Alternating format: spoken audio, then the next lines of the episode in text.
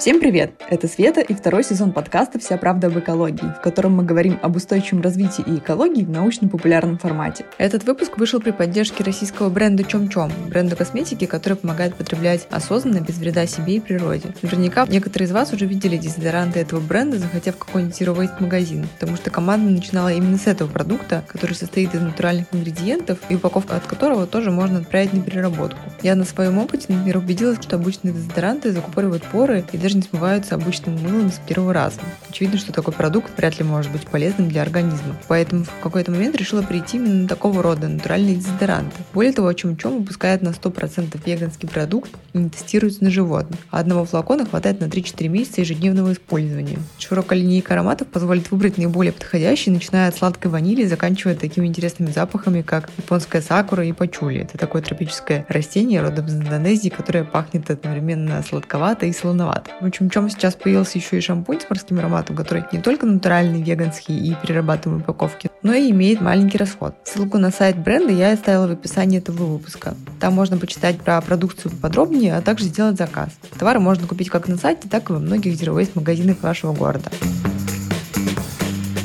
В этом выпуске мы поговорим о глобальном сотрудничестве для устойчивого развития, отношениях России и Америки, чуть больше затронем тему глобальной климатической повестки и энергоперехода как одни из самых горячих на сегодняшний день. Ну а еще потому, что мы в этом разбираемся чуть больше остальных тем. Наш разговор будет частично посвящен цели 17 устойчивого развития ООН, которая звучит как партнерство в интересах устойчивого развития. Полное название цели звучит как укрепление средств осуществления активизации работы в рамках глобального партнерства в интересах устойчивого развития. Можно язык сломать.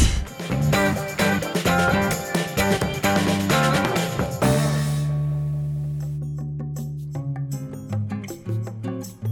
Сегодня у нас в гостях Мэтт Ор. Привет. Привет, Света. Мэтт – независимый эксперт в области международных отношений и международной политики и закончил аж две магистратуры по направлению международная политика и восточноевропейские исследования в Техасском университете в Остине. Сейчас Мэтт работает аналитиком по региону Евразии в компании Rain. Мэтт я знаю уже лет 10, мне кажется, потому что когда-то Мэтт приезжал э, в Питер учиться и учился в том же университете, что и я. Интересный факт, почему-то всем американцам очень нравится Балтика-7. Скажи, пожалуйста, Мэтт, в чем секрет Балтики Балтики-7. Мне кажется, любое пиво, если через океан транспортировать, то оно уже не такое. И ну, когда я покупал у нас Балтику-7, то это уже не то, конечно, то, что мы пили у вас в Питере, но... Но вам действительно нравится?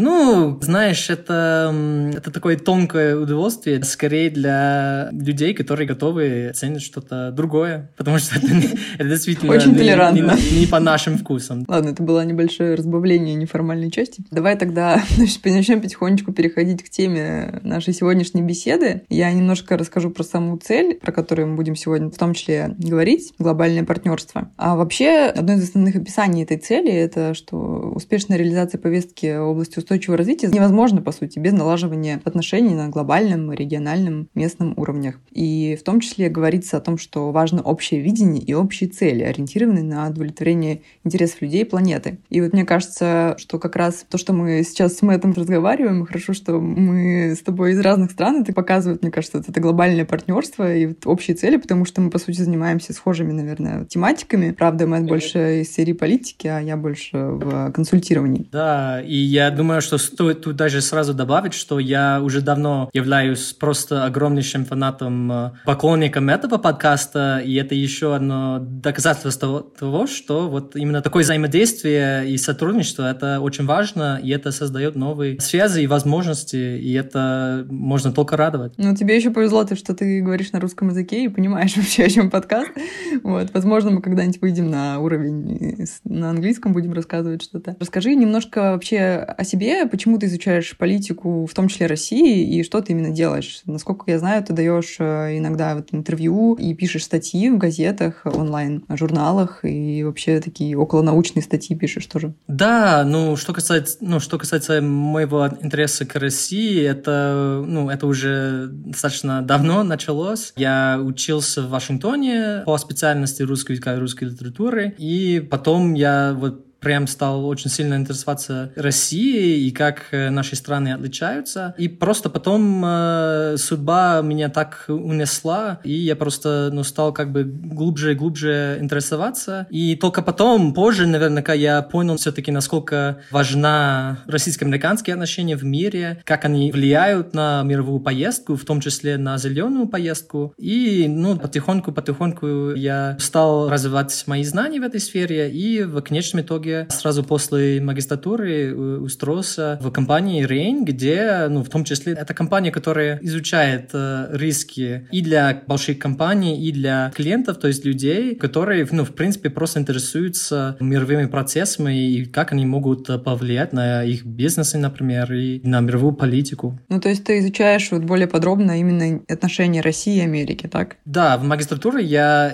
этот момент достаточно подробно изучал, а сейчас я именно изучаю, какие политики принимаются в странах Евразии, ну, то есть от Беларуси, то есть от Бреста до Владивостока и от Мурманска до, э, кажется, что там есть, Ташкента точно, Душанбе, наверное, лучше. То есть mm-hmm. я ответственный за этот регион, и я должен, в принципе, просто писать и замечать какие-то интересные события и явления, которые, в принципе, могут повлиять на ход э, мировых событий. Стоит, наверное, уже сказать, что одна из самых больших частей нашей работы — это то, чтобы делать то, что мы называем forecast, то есть прогнозы на будущее, да, то есть на разные горизонты в будущем и, грубо говоря, предсказывать то, что будет э, в мире через определенное время. Как тогда, по-твоему, вообще текущая ситуация в наших странах, да, вот и странах Америки, и Евразии, ну, в первую очередь, конечно, России, влияет вообще на реализацию вот этой цели глобального партнерства? Да, это прекрасный вопрос, и в нашем прогнозе есть три сценария, и что самое интересное, вот эти три сценария, они отличаются друг от друга в большей части именно в связи с уровнем конфликтности между крупными державами, такими как ну, Китай, Россия, США, Евросоюз, например. Именно вот эти взаимоотношения, они больше всего влияют на то, насколько быстро будут эти цели устойчивого развития применяться и в целом как можно больше будет применяться экологические подходы ко всем вопросам и как быстрее будет уменьшаться углеродный след человечества и так далее, и так далее. То есть это напрямую и даже в большей части именно с этим моментом связано. Поэтому в базовом сценарии предусматривается определенный уровень конфликтности, но потом два остальных сценария, там побольше конфликтности и поменьше. И, конечно, чтобы достичь этих целей устойчивого развития, то это требует просто огромнейшие денежные вложения, крупные капиталы. Конечно же, если есть конфликты между нациями, то, конечно, намного меньше денег будут туда ходить. И если, например, мировая экономика не с такими темпами растет, то по той же причине будут меньше вложения в то, чтобы достичь этих целей. И поэтому очень важно понимать, что эти вещи, они неразрывно связаны. Ты, кстати, когда сказал про три сценария, я сразу вспоминаю наши сценарии климатические, с которыми мы очень плотно работаем, очень похожая тема. Да, я, наверное, тут стоит добавить, что вот есть масса международных организаций, которые делают такие прогнозы. Именно наш, скажем так, наше мнение заключается в том, что очень много из этих моделей, они недостаточно правильно учитывают вот э, влияние все-таки международных отношений на этих моментов. То есть они больше зациклены на какие-то экономические факторы, какие-то, то есть они больше часто смотрят на экономику и статистику, они смотрят на то, как эти взаимные отношения вообще будут выстраиваться в дальнейшем. Кстати, да, это очень крутой поинт. Я даже, возможно, предложу новые какие-то идеи у себя на работе, когда мы будем анализировать снова климатические риски. Ну да, ты, получается, частично уже затронул вопрос, э, почему для устойчивого развития вообще важно глобальное партнерство. И я думаю, что можем потихонечку тогда перейти уже к такой более детальной аналитике отношений наших стран, потому что, мне кажется, вот недавно как раз относительно эти отношения начали возобновляться в области общем, устойчивого развития и климата. И это было таким очень знаменательным событием, потому что Байден и Путин встретились и реально обсуждали именно климатическую повестку, хотя я слышала, что вроде бы на другие темы они особо и не встречались даже лично. Вот поправь меня, если не права, но это, мне кажется, такой огромный шаг. И вообще, как тебе кажется? Да, это действительно так. Я знаю, что Путин как раз появился на электронном дистанционном саммите мировых лидеров по климату, который состоялся, по-моему, в апреле. Считалось, что это большое достижение, что вообще Путин там появился. А потом, конечно, в ходе двухсторонних дискуссий, которые состоялись в Женеве, то, конечно, э, именно диалог в этой области продолжается, и судя из последних новостей, это даже развивается и делается упор на то, чтобы даже если у нас есть масса разногласий в определенных вопросах, то мы можем хотя бы в этой области по бизнесу и по достижению этих целей в рамках бизнеса сотрудничать. Да, мне тоже кажется, что это круто, потому что именно вот такая тема устойчивого развития климата, она очень объединяет вообще какие-то усилия стран, потому что мы все в одной лодке, да, да, и климат общий, и нужно снижать э, эти выбросы глобально, а не по каждой стране в отдельности. И вот, да, говоря, собственно, о политике наших стран, вот интересно, что у вас власть довольно часто сменяется по сравнению с э, некоторыми другими странами. Вы сначала вышли из Парижского соглашения, потом опять вошли. Вообще, действительно может так быстро меняться политика страны по отношению к таким вопросам, в зависимости от того, кто управляет страной? Да, это супер интересный и правильный вопрос вопрос. Да, власть действительно достаточно часто меняется, и это не только президент, это и даже Конгресс меняется постоянно, и даже при изменении в нижней палате, в верхней палате, это все очень может влиять на политику США в этой области. Хотя да, это понятно, что все-таки президентская повестка, особенно на международном уровне, играет намного большую роль. Но действительно так, что политика меняется. Разумеется, что политика Трампа в этой области хотел перевернуть, скажем так, все, что делал предыдущая администрация Обамой в этой области, потому что это же именно администрация Обама, который принимал участие в Парижском соглашении, а потом вышли, как вы сказали. Теперь мы снова вернулись при президенте Байдена, поэтому действительно так, что вот на международном уровне эти изменения могут происходить. И что касается внутренней политики, то это скорее более интересный момент, потому что все-таки много из этих вопросов решаются на уровне различных институтов,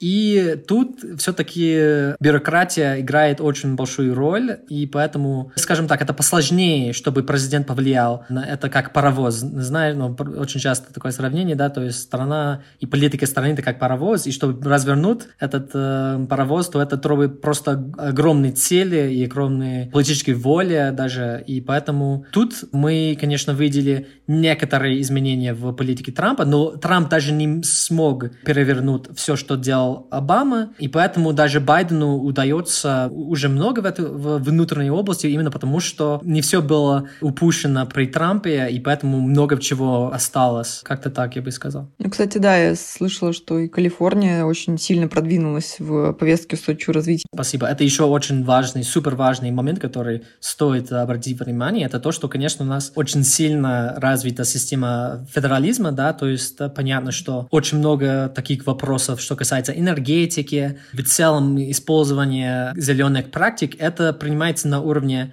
штата, и тут национальное государство, правительство играет достаточно небольшую роль в этих вопросах. И в таких случаях, как с Калифорнией или с Техасом, откуда я, то в этих штатах, если они просто на уровне штата принимают какую-то политику, то это уже достаточно э, создает определенную норму, которой потом другие штаты либо стараются следовать тому, либо наоборот, они такие, о, мы точно не хотим того и так далее. То есть это играет достаточно большую роль. Ну, кстати, постепенно переходя к тому, чтобы сравнить как раз вот политику наших стран в этой области, мне кажется, вот у нас по наблюдениям, и я вот тоже не эксперт в этой области, но мне кажется, что как раз одно из ключевых сравнений, что у вас очень сильное вот как раз федеральное управление, а у нас все ждут, пока выйдет вот этот э, закон, да, вот сверху, и стратегия национальная в области парниковых газов а... и климата. Да, вот как раз э, говоря о Байдене, у него предвыборной политике было очень много обещаний по улучшению экологической ситуации в США. И вот как в действительности на самом деле происходит? Действительно ли активно внедряются инициативы и эта повестка развивается? Да, эта повестка развивается, насколько она может без изменения в действующем законодательстве, то есть в действующих законах. На уровне как раз опять этих различных институтов от EPA, это по охране окружающей среды и по энергетики, в департаменте энергетики, конечно. И, конечно, например, Байден очень показательно ездил на электромобиле в э, компании Форда, и там был анонс про то, что они какие-то гранты им дают, конечно, которые не давались во время Трампа, и какие-то гаранты и так далее, и так далее. И поэтому, да, это все есть. Хотя то, что хотел сделать Байден именно в принятии так называемый Green New Deal, да, вы, наверное, очень много слышали об этом инициативе. Инициатива вроде она начала же в Штатах, но потом она, конечно же, намного быстрее, как мне кажется, идет в Европе. И тут проблема в том, что в таком виде, как администрация хотела, вот этот Green New Deal никак не принимается пока, и о перспективе достаточно мрачные, честно говоря. То есть не, непонятно, что будет с этим, потому что, ну, это парламентская политика, да, то есть демократии в верхнем палате, они не обладают абсолютным большинством, то есть там ровно 50 на 50. Один из демократических сенаторов, как раз из штата Западная Виргиния, это штат, где добывается очень-очень-очень много углы, он против этого инициативы, и это уже вот один голос достаточно для того, чтобы закончить в этом виде этот законопроект. И поэтому сейчас идут очень, скажем так, э, тяжелые переговоры по этому вопросу за тяжелой дверью. Очень непонятно, что будет э, с этой инициативой. Администрация администрация делает все, что он может в этой области. Это просто очень мало.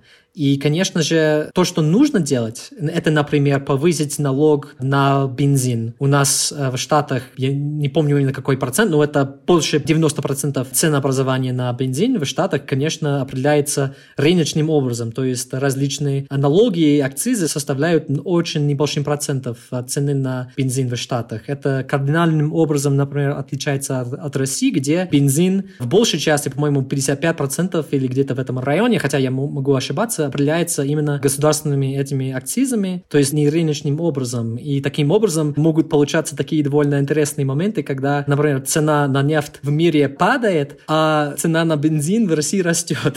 то есть в разрез логики в этом, ну, если не учитывать опять эти, эти акцизы. А вот, я, это все к тому, что в Штатах мы знаем, что очень легко могли бы уменьшить углеродный след, просто повысив эти акцизы на бензин. Конечно, же, пока нет политической воли для таких э, решений. Хотя, если спрашивать у молодого поколения, то они почти все сразу, что они понимают, что только такими решениями могут вообще достичь э, тех результатов, которые нужны для того, чтобы избегать каких-то климатических катастроф и так далее. Поэтому все меняется в этом плане, и я предсказываю, что будут достаточно большие изменения в американской политике в этой области с временем. Это не будет такой ровный, прогрессивный уровень изменений государственной политике. Это скорее будет э, как парабола, то есть это будет еще быстрее и быстрее меняться. А, а сейчас довольно... Мы сейчас находимся в самом низу этой параболы, и потом будет еще с каждым годом быстрее и быстрее меняться. А сейчас довольно медленно, конечно. А я еще на всякий случай поясню, что Green Deal, это переводится как зеленая сделка, это набор э, таких мер, инициатив политических для существенного снижения вот выбросов парниковых газов, и там в Европе это достижение углеродной нейтральности до 2050 года. В Америке, если честно, деталей не знаю, но да, действительно, это сейчас активно обсуждается на мировой арене и очень сильно в том числе влияет на политику России, кстати говоря. Не столько политику, сколько на бизнес, потому что бизнес будет в первую очередь страдать от всяких там Конечно. Мы можем по поподробнее по пообсуждать этот момент, потому что, по-моему, он довольно интересный, потому что, как мы знаем, на уровне Евросоюза тоже принимаются какие-то проекты с тем же названием. У них даже намного лучше и легче получается, чем у нас. И э, в том числе этот проект предусматривает этот э,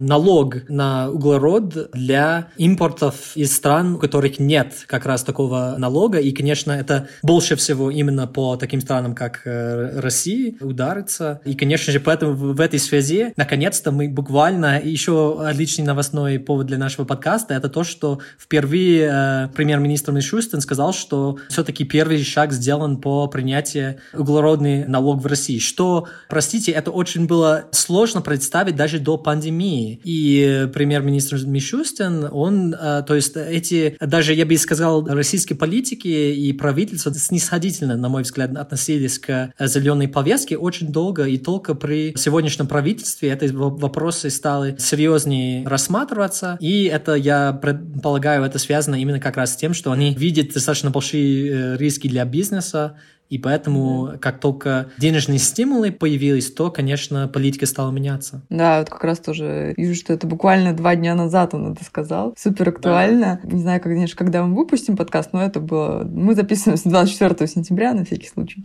И я думаю, что уже как бы стоит сразу тут добавить, почему так. Есть э, просто отличная цитата от э, очень известного российского политика, хотя, может быть, люди нашего э, с тобой поколения света не знают этого политика, но его зовут Анатолий Чубайс. Он был, по-моему, вообще председатель правительства России и занимал другие вообще достаточно высокие должности в 90-х. Сейчас он же, кстати, да, является как раз представителем России по устойчивому развитию. По связям с международными организациями для достижения цели устойчивого развития. Но это как раз очень важная должность. И у него очень интересная цитата про это буквально, по-моему, год или два года назад, когда он сказал, что, во-первых, э, тех, то есть нефтегазовый сектор составляет 20% ВВП России, 40% бюджетных доходов и 60% экспорта. А, конечно, вот при... И это буквально пару лет назад, а при таких реалиях, о каких зеленых практиках э, вообще может идти, идти речь, да, потому что это понятно, что такие практики будут идти в разрез основной двигатель экономики этой страны. И поэтому понятно, по каким причинам никаких э, серьезных э, шагов не было сделано. И даже среди некоторых политиков, скорее, они считают, что то, что делает Россия, это больше, если грубо сказать, показуха, чтобы показать, ну, Западу, вот смотрите, мы как будто что-то зеленое правильное делаем, пожалуйста, не вводите вот этой налоги, эти меры и так далее, и так далее. А сейчас идет э, период развития этих инициатив, а доказательства того, что каких-то реальных достижений были сделаны, это пока э, не ясно. Да, и я как раз тоже хотела немножко процитировать, что вот Мишустин сказал, что откладывать нельзя, вот про квотирование углеродное. От этого зависит наши конкурентные возможности. Это действительно так, потому что по экспорту и влиянию вот этого налога углеродного на экспорт Россия чуть чуть ли не первая стоит э, на первом месте по тому, как может влиять этот налог на страны. И вот тоже из а, другой статьи, да, вот а, посол США тоже о России, когда говорил, что там тоже какое-то развитие происходит в области устойчивого развития, сказал, что с нетерпением ждет обнародование российской стратегии по снижению выбросов парниковых газов, потому что уже все ждут эту стратегию, потому что первый ее вариант этого законопроекта, точнее, этой стратегии раскритиковали, потому что совершенно не амбициозные были цели, стратегия сама по себе. Вот все ждем, да, к концу 2021 года обещают ее перевыпустить. Да, что касается этих э, обещаний, тут тоже интересный момент. Я знаю, что Байден как раз на его климатическом саммите в апреле сказал, что США к 2023 году будет уменьшать свои выбросы на 50 процентов по сравнению с теми выбросами, которые были в 2005 году. Хочу, да, уточнить, что обычно выбросы сравниваются с 90-м годом, где-то около того. То есть в том году было очень много выбросов по, во всех странах. После этого в России, например, был очень резкий спад. И странно, что да, с 2005 а не 90-м годом, то есть это уже еще амбициознее, чем по сравнению с более ранними годами. Да, вот я именно на этом намекаю, потому что какие у нас есть обещания от России? В Париже во время э, саммита Путин, э, ну, это может э, известно нашим слушателям, но он обещал повысить на 30% с уровня 90-го года. Что касается, поскольку сейчас уже Россия по сравнению с таком году выбрасывает 50% меньше, это на самом деле означает, что Россия может еще на 3% больше, чем сейчас выбрасывать. То есть такие достаточно... И, конечно, если не как бы вчитаны, то есть вглубляться в эту ситуацию, то это можно пройти мимо ушей и как-то даже даже не понять, что вот такие хитрости с цифрами происходят, и поэтому, что касается и любых, от любых лидеров, любых стран, любых обещаний в этой области, стоит очень внимательно относиться к ним и каждый раз спрашивать себя, почему они выбрали именно этот год, есть, есть ли причина, и просто стоит обращать внимание на это. Угу, да, всегда есть условия звездочка, под которым обычно пишется, что понимается под углеродной нейтральностью. Обычно это тоже касается компаний. Многие компании, кстати, критикуют из-за этого. И еще хотел сказать про стратегию России. Это очень интересный момент на самом деле. Как вы сказали, достаточно долго, э, насколько мне известно, не, ну, такой серьезной стратегии не было. И даже когда я, ну, это буквально недавно, на самом деле, примерно год назад, э, я, у меня появилась вот идея,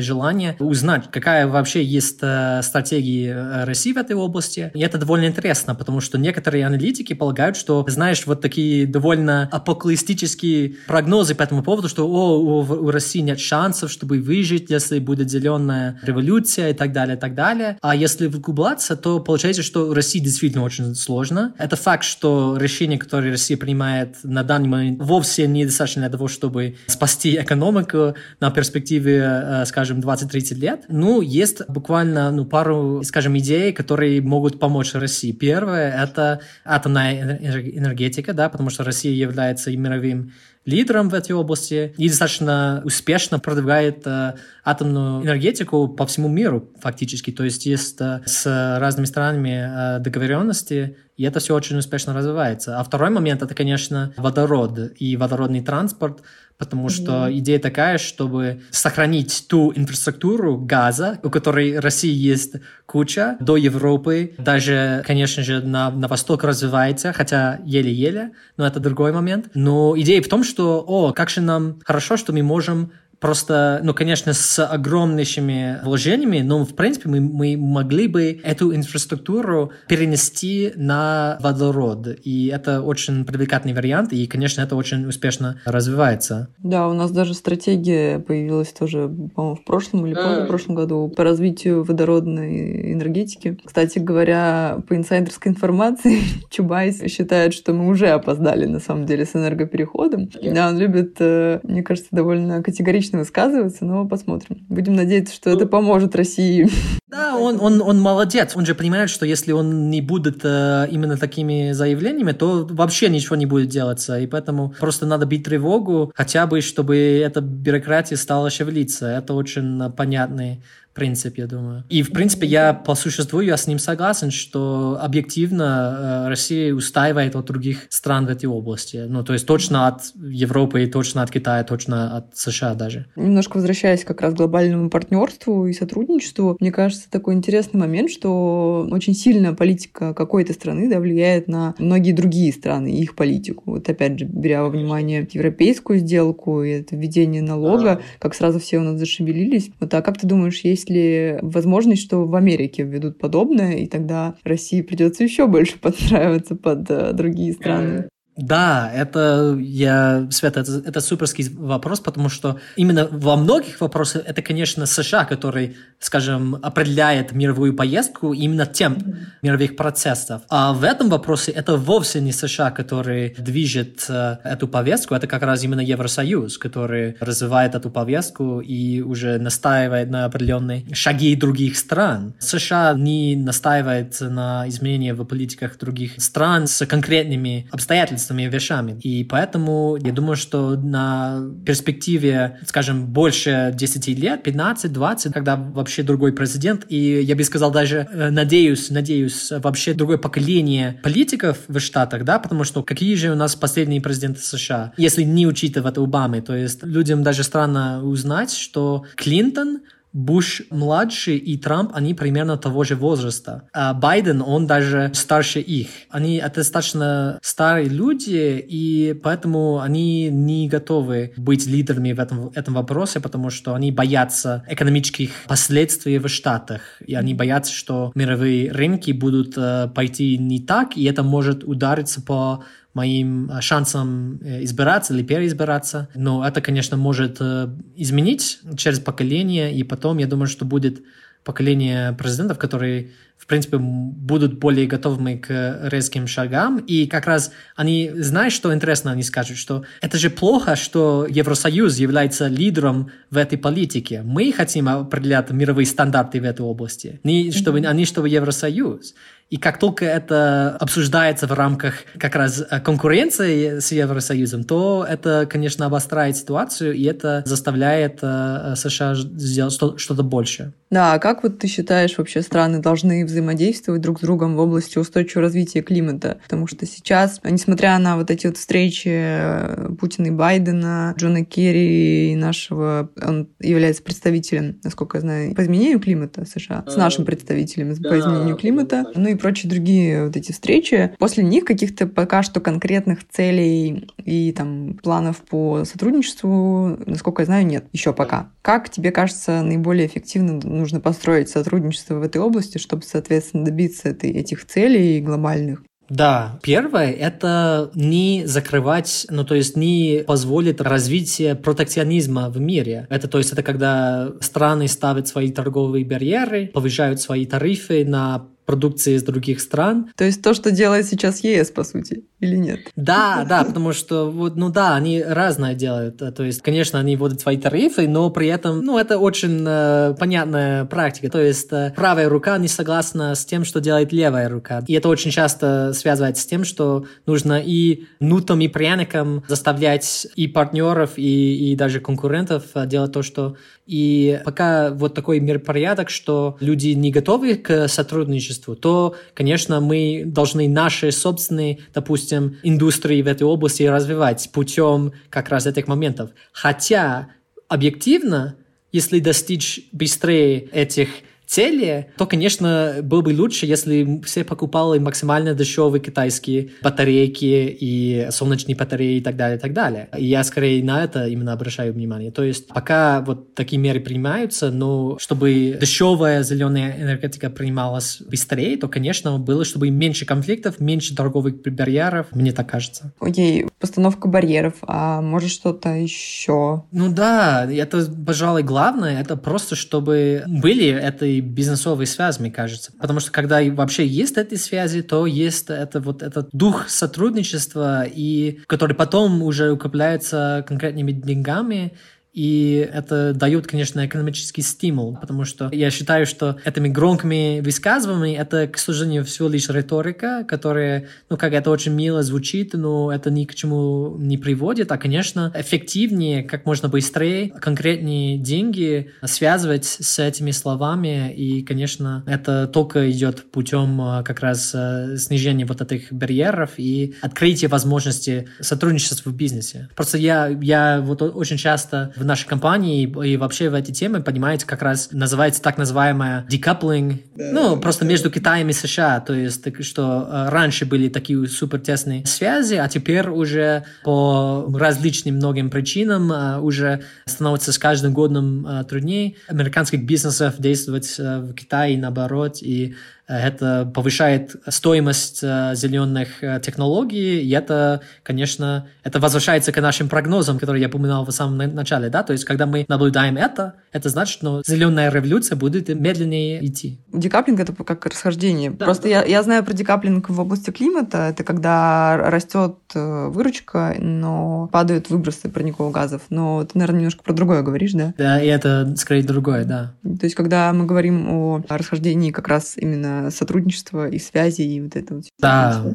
Кстати говоря, про деньги, вот э, в цели э, вот этой 17 устойчивого развития, да, глобальное партнерство, есть также такой пункт, который говорит о том, что развитые страны должны помогать развивающимся в финансовом плане и помогать им достигать вот этих целей, потому что у них как бы недостаточно средств. Вот как ты вообще считаешь, Корректно ли это? Ну, я не представляю, как может быть иначе, если прямо сказать. Я думаю, что так и надо, и понятно, что без такой помощи и без такого донорства, то, конечно, во всех развивающихся странах только будут строиться угольные электростанции, в отличие от более устойчивых. И это всегда самый спорный момент, когда, допустим, Джон Керри приезжает в Индию, и это было когда-то летом, ну, ровно такое и случилось, что он так, значит, приезжает в Индию, он настаивает, ну, пожалуйста, не, не стройте, пожалуйста, новых угольных электростанций. Они такие, ну дай-ка деньги. Даже не говорите нам такое, если вы тем же предложением не будете прикреплять э, денежные стимулы и гарантии для того, чтобы мы так и не, не делали. И поэтому, чтобы избежать вот именно момента, должна быть создана такая система, мне кажется. Проблема в том, что, конечно, это иногда трудно продавать э, во внутренней политике определенных стран, в том числе в Штатах. Чтобы реально достичь этих целей, то можно, конечно, только так. Ну да, в цели там как раз в фактах и цифрах в описании там на сайте как раз написано, что объем официальной помощи вообще-то снизился с уровня в 2017 году по сравнению с 2016. Вот тут почему-то нет про более свежие данные, 2020 год, но в любом случае, что типа надо увеличивать эти средства. И мы тоже недавно на работе обсуждали, что Африка там какая-нибудь или там менее развитые страны, нежели Россия, США и так далее, должны перепрыгнуть, по сути, эту ступеньку угольных электростанций, да, и там газовых, и, не знаю, дизельных, мазутных, да. Э, и перейти сразу на возобновляемые источники энергии для того, чтобы как раз не было вот этой фазы большого объема выбросов. Я, кстати, не знаю, какова позиция, реальная позиция России в этом вопросе, хотя, если честно, мне кажется, что в двухсторонних отношениях со странами Россия вообще не поднимает подобные вопросы, дабы не, опять же, дабы не, чтобы подразрушивать Э, свои же возможные рынки нефтегаза и так далее, и так далее. Хотя я подробно не, не знаю. Да, ну, я думаю, что, в принципе, на этом можем потихонечку заканчивать. Очень да. емко и, мне кажется, полно обсудили эти вопросы основные глобального сотрудничества том числе отношения России и Америки, и еще и ЕС. Мэтт, спасибо тебе большое. Ну, я просто бы хотел еще раз выразить мою благодарность э, тебе за приглашение. Очень была увлекательная дискуссия, и mm-hmm. я буду рад появляться и в дальнейшем. Да, спасибо большое. Обязательно дам в описании подкаста ссылки на какие-нибудь интересные интервью или подкасты с Мэттом. Мэтт, кстати, тоже записывает подкаст иногда. И также является гостем других подкастов, еще и на английском языке говорите, хотите попрактиковать английский, послушайте обязательно. Не забывайте ставить нам оценки, комментарии писать, подписываться на всех удобных для вас платформах. С вами была Света и подкаст «Все правда об экологии». Всем хорошего дня! thank you